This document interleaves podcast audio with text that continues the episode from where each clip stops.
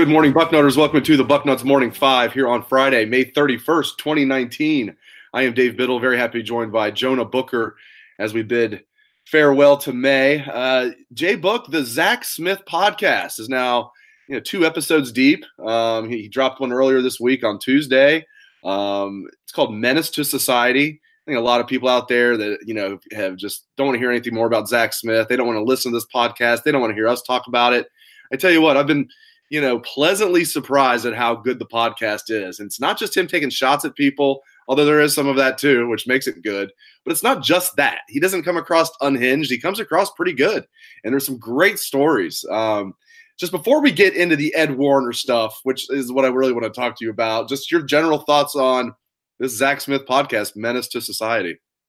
Yeah, I, I really enjoyed the podcast. Uh, I didn't know what to expect uh, after the first episode, and I really enjoyed the first episode. I tuned in to the second episode, and uh, it's really been surprisingly successful and good for Zach and and his uh, crew. I know that after the second episode, it was number three on iTunes uh, podcast download for sports. So that's a tremendous uh, success for him.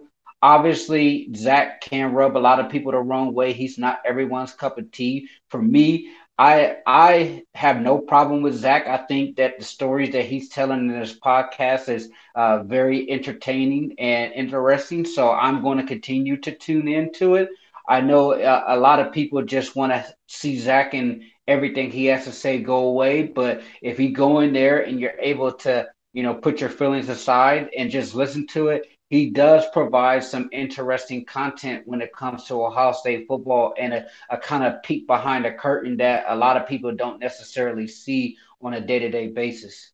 And it comes across very honest. Here's one example. Like, of course, he's going to trash Tom Herman. He's going to call him out for all of the, you know, acts of adultery allegedly, you know, from that Zach Smith's thrown out there. And he said there's been a lot of that. Um, but then he'll turn around and say Tom Herman is a brilliant play caller, and we'll just talk him up as a quarterbacks coach and a play caller. It's not like he's just you would think he's going to say nothing but negative things about Tom Herman. Um, and then there's Ed Warinner. Um, after they lost Tom Herman after winning the national championship, and you know Zach tells a funny story on his podcast saying, you know, as they're preparing for Alabama, Tom Herman's like, "Is Urban really going to like elevate Ed to offensive coordinator?" And Zach's like, "Yeah, that's what I'm hearing." And he's like, "You can't."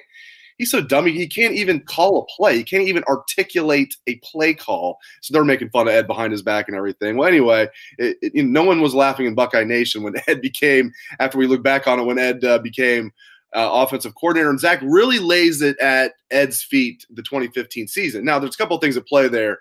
Uh, you know, Zach admits in 2015 he was a mess personally. He even says that if he was ever going to get fired, it should have been after the 2015 season. That's Zach admitting that, that he, as the wide receivers coach, was a mess. And it was Urban Meyer who promoted Ed. He didn't have to do that, but man, does it make Ed Warinner look bad. Again, he, he accuses him of, of, adultery, but let's put that aside for a second. Zach Smith is just, he's just killing people on and off the field. But the stuff on the field makes Ed look like such an incompetent coach. We know he's a good offensive line coach, but what do you make? Just unpack some of that for me. What do you make all, all the uh, barbs through Ed Warinner's way, Jay Book? Yeah, I would say I know Zach, you know, uh, pretty much characterized Ed as a uh, inept coach, and I would say as far as his strength, which is coaching the offensive line, he did a heck of a job those early years on his staff. I mean that that when they first got hired, he was flipping guys from the defensive line, and he was getting them playing at a high level. I mean, after Jim Bollman left, the offensive line was an absolute train wreck. Now, when it comes to his recruiting, Ed left a lot to be desired. He never was a good recruiter, and Zach really went into details about that, how just how awful he was as a recruiter and how ill prepared he was, and how he has a a, tough time relating to kids. And we saw it firsthand on Bucknuts. And, you know, our fans in the message board follow recruiting religiously. And Ed was always considered one of the weak links when it comes to recruiting. Uh, as a play caller, uh, that has to go on Urban. I think that really cost Urban a national championship making that decision. And I thought it was fascinating that Zach uh, said that before they were pre- preparing for the Alabama game in the Sugar Bowl, Tom was laughing, saying, "Is Urban really going to replace me with Ed as a play caller?" Uh, and told told Zach, "Good luck with that one, because pretty much it was it was well known within the ranks at Ohio State that this is something that Ed was not cut out to do. Now the thing that you that you have in this situation is I think Urban was trying to dip into that Kansas bucket when they made that run back at Kansas with uh, Ed Warinner and Tim Beck, who were, you know, joined at the hip calling that offense. And Kansas has never in their history of football seen that type of success when it comes to them running the Orange Bowl. And I thought, uh, just me thinking off top, I think Urban thought that they can potentially keep a high octane offense at Ohio State. And pretty much what you had was a situation where the offense was a complete mess when it comes to play calling. And we said it numerous times that that 2015 team never played to their actual potential. Yes, they out athlete a lot of teams. You look at all the NFL talent, but they just should they should have been just absolutely putting teams in the body bag and they never did. And just seeing how uh, all of the stories coming out from Cardale Jones and Zach Smith, a lot of people now confirming uh, what Zach is saying about how bad Ed was as a play caller. Yeah, and it, it does make Tim Beck look good. I'm, you know, I'm glad you brought that up. It, it does exonerate Tim Beck, to use that word. Um, you know, and he was a guy that was trashed maybe even more than Ed Warinner was, you know, during those two years. What's interesting is, you know, in 2015, you know, they didn't reach their potential offensively until the last two games. They they go up to Michigan.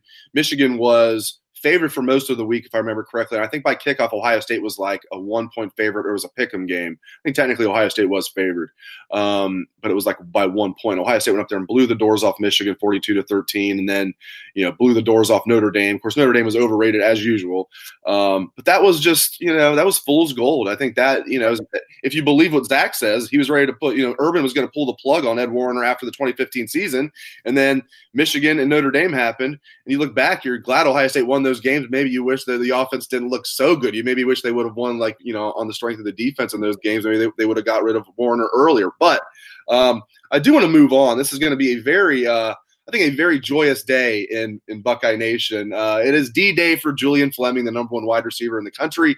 He will make his decision later today, at least announce his decision later today. And J Book, uh, I know you know this. I, I think Buckeye fans are going to be very happy later today, my friend.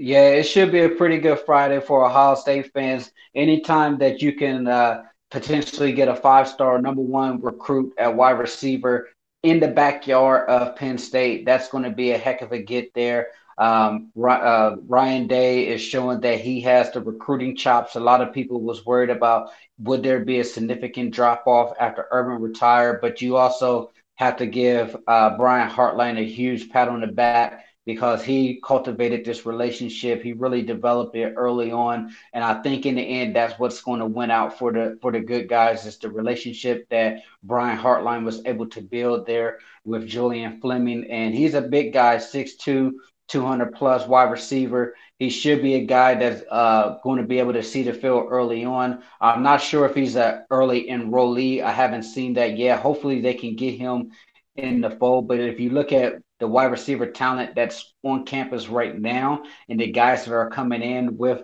uh, potentially Fleming and Gee Scott and uh, the kid out of Texas down there, you're looking at a tremendous uh, playmaking room, wide receiver room there. But it should be a great day for the good guys here on Friday. No doubt. And it's also, you know, going to be a huge official visit weekend for Ohio State with Kendall Milton beginning his official visit here in Columbus later today. It's going to run through Sunday. I love that these kids can take official visits now. It's because of the early signing period. It's another good thing about the early signing period is they can take their official visits in the spring and not just take, you know, in the summer, not just take these unofficial visits, have to wait it out till uh, the season to take their official visit. So Kendall Milton, uh, five-star running back, you know, again, I, I, know you know this, but again, I mean, expound on it. It sounds really good for Ohio State. Not like a done deal or anything, but it sounds good for Ohio State for Kendall Milton, Jay Book. Yeah, he's on campus this weekend, and, and once the Buckeyes lock up uh, Julian Fleming, it just kind of puts a, a more pep in your step. It's like being at a casino and just winning you know, with a monster hand on blackjack. The rest of the night, you're feeling really good about yourself. You got a little swag, and a little pep in your step. You're going to be having a, a, a whole campus full of recruits uh, visiting you right now, and including Kendall Milton. So just having that whole vibe around the facility is going to be huge. And I know our own Bucknuts Bill Kurelic put a crystal ball in. Uh, a lot of chatter that Milton's going to be a Buckeye uh, potentially down the line if things were to end right now. So Ohio State, um, if they can parlay the momentum that they have right now on this recruiting visit, it could pay huge dividends. If you look at Ohio State um, right now, it's it's a very attractive destination when it comes to high end running backs because you also have Robinson out at um, out of Arizona, Tucson, and then you have the number one recruit in the country out of Texas, running back who put Ohio State in his top five. But Kendall Milton, I think he's going to be a guy that will make a decision before the end of June. A lot of speculation out there is that he wants to get this process over with before his uh, fall camp starts. He wants to have a team already picked. So if that's true, you have to really like Ohio State's chances here. The depth chart is favorable. You're talking about a, a legitimate national title contender who's going to provide a, a a, a way for these young guys to see the field right away. Obviously, uh, you got some guys in Master Teague and Crowley, some guys there that are younger that's going to be in the mix. But for a five star running back, you have to really like Ohio State depth chart.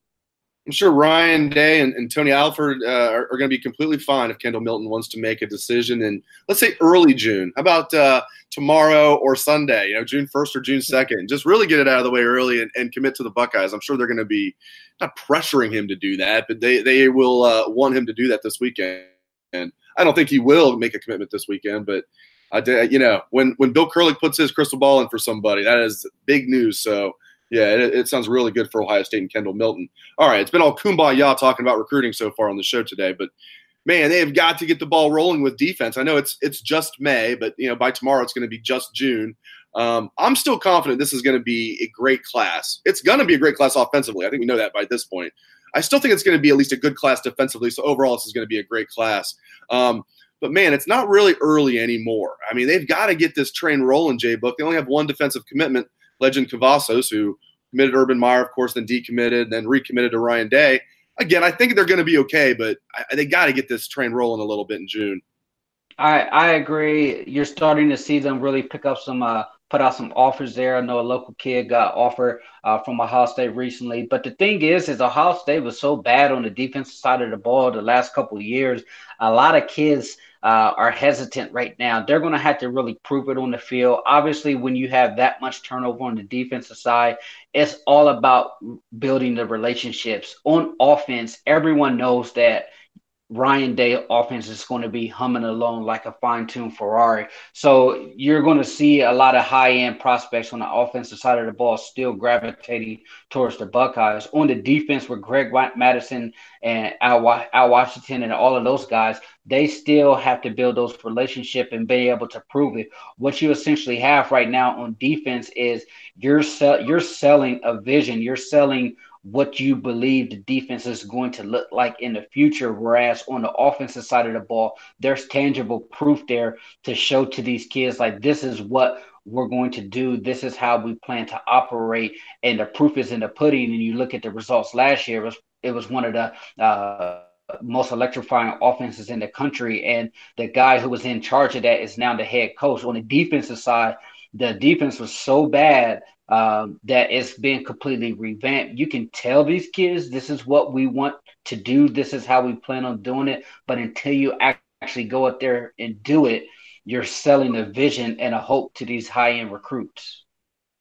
Very good point there. Very, very good point there. I mean, they, yeah, I mean, you can see the, the Ryan Day offense. It shattered Ohio State records, every record you can think of, pretty much as far as total yards, total touchdowns, total passing yards. I think maybe the only thing they didn't break was you know overall rushing yards, but they still had a, a, lot of rushing yards too. It was just you know the most prolific offense in Ohio State history. And yeah, they had Dwayne Haskins at the controls. That didn't hurt, but still, um, even the previous year, Ohio State's offense was very prolific.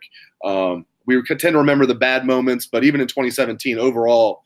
Um, you know that offense was was very good, and and Ryan Day had even more control over the offense in 2018, of course, and we saw what happened. That's a very salient point, my friend. All right, last thing, um, Jay, I find this so fascinating. Um, so we had a very, very, very good source tell us earlier in the week that Ohio State recently ran the 40. Not everybody on the team ran for various reasons. Some guys are a little banged up. Some guys couldn't for whatever reason.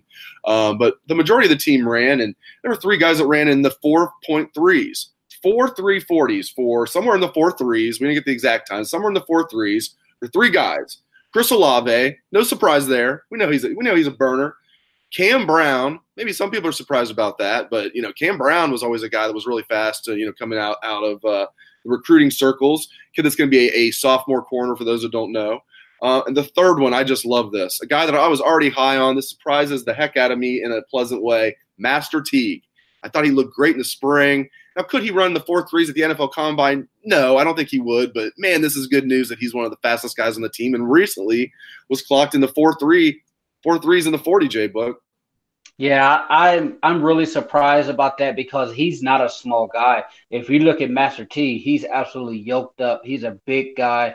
Um, he's a pile mover, but I didn't really think that he had that top end speed like that. But obviously, he does.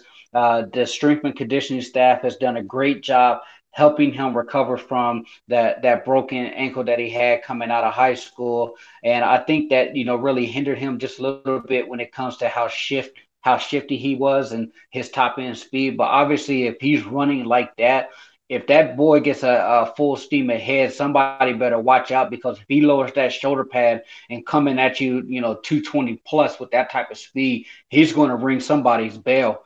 And, if he gets in the open field this year, I think he can he can be very dangerous um, with that type of speed at running back. Um, I know we've had some really great running backs at Ohio State, but if you're talking about a legit four-three speed running back at 220, I don't, I can't remember a guy who who's that fast, that big. Uh, the main thing is is can he make people miss? He has to be able to make people miss the line of scrimmage and show a little bit of shiftiness to where he can create holes on his own if they're not actually there. It's one thing to be a fast guy if you're just running up the offensive alignments, but it's another guy who has the patience and the vision to wait for the plays and the holes to develop. And once you do see that hole, you hit it like a bat out of hell. If Master T can do that, he has the potential to be an absolute game changer when it comes to the running back position for the Buckeyes. Yeah, I think. I mean, you think of guys that are big that, could run in the four threes. I know Beanie Wells. I don't think he clocked in the four threes at the at the combine, but I know he ran well. I know that when he was at Ohio State, there was talk that Beanie Wells was timed in the four threes, and he was like at two forty doing that. Um, and then you got to think of Zeke. Would you put Zeke in that? Zeke was was still about two twenty his junior year, sophomore junior year at Ohio State, and I think he was a legit four three guy as well. Would you put Zeke in there? Yeah, Zeke was in there. I mean, obviously Zeke well wasn't a four three guy at the NFL Combine, but there's not a lot of actual people who are four three guy. He was a low four four guy, which to me with his size is that's freakish in nature. That's track speed, and obviously everyone is real versed in Ezekiel Elliott's um, track career, being a, a hurdler and a sprinter, but yeah, it, it's a rare combination of size and speed and power. I mean, the thing that made Zeke special as well as Beanie is they had that vision. They were able to see the holes and the plays that develop. And once they saw that crevice, they hit it. They hit it hard. Uh, so that's something that I, I definitely want to see out of uh, Master Teague. Does he have that patience? Does he have that vision? Does he understand the playbook? Um, and the uh, intangible things that really made those guys special is they would knock your block off when it comes to pass blocking. We really haven't seen uh, what Master T can do in that realm, obviously, because he didn't see much playing time uh, last year. But if he can do all of those things, then the sky's the limit for him. That's a great point. I mean, Zeke still to this day is the best blocking running back I've ever seen, and you know, he's he might be the best running back in Ohio State history, and that's saying a lot when you get guys like two-time Heisman Trophy winner Archie Griffin and on and on and on, Eddie George, on and on and on, Keith Byars. I think Zeke might be the best, um, but uh, great discussion here. Lengthy show here. Thank you very much to Jonah Booker. Really appreciate it, Jay Book, and thanks to all listeners out there for tuning in to the show. I appreciate it. Hope everyone has a great day and a great weekend. Let's try the Buckeye swag, best damn band in the land.